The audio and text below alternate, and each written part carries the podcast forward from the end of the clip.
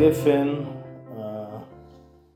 השלישי, מבחינת הקרבה לארץ, בפסוק של שבעת המינים, שנשתפכה בהם ארץ ישראל, הרבה סגולות והרבה עניינים נאמרו בנוגע לגפן, ליין, כן, יין שמשמח. הגמרא אומרת שיין גם משמח וגם סועד, לעומת לחם שסועד אבל אינו משמח.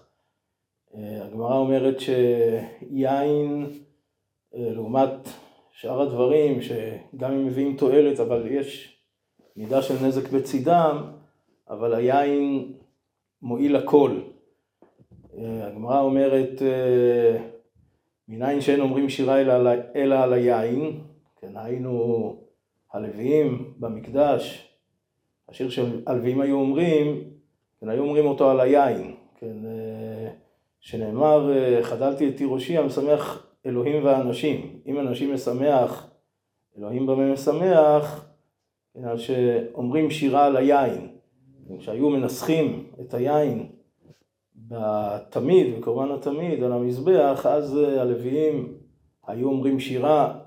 אין ספק שיין הוא משמח, משמח אלוהים ואנשים, פורים כל כולו ביין, כן, רש"י ורמב"ם כותבים לבסו מי ביין, כן, נכנס יין יצא סוד, כן, מה שהגמרא אומרת.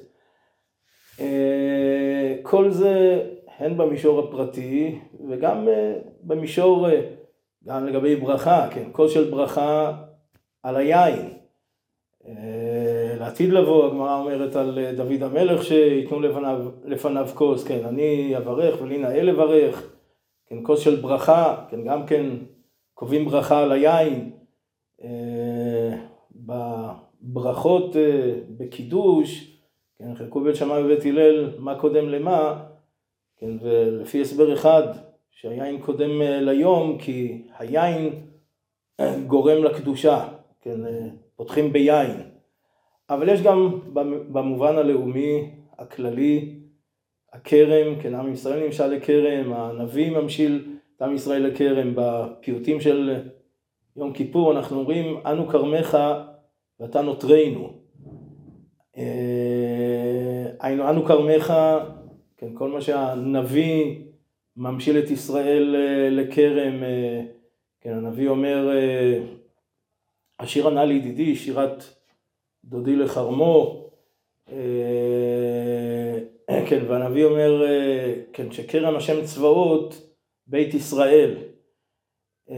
אז זה אנו כרמך ואתה נותרנו, כן, אז אותה בחינה של כרם, הקדוש ברוך הוא שנותר את הכרם, היינו לא רק נוטע את הכרם, אלא נותר את הכרם, וזה באמת מה שאנחנו בטוחים, מאמינים, מתפללים, מבקשים הקדוש ברוך הוא, כן, שיחוס ויחמול על הכרם, כן, אותו כרם שהקדוש ברוך הוא נטע, הכרם שהקדוש ברוך הוא נותר, בעזרת השם שנשמע ונתבשר בשורות טובות, גאולה, שנזכה לשיר שירה, שירה של גאולה, שירה חדשה, שירה על היין, שמחה גדולה, שמחת כלל ישראל.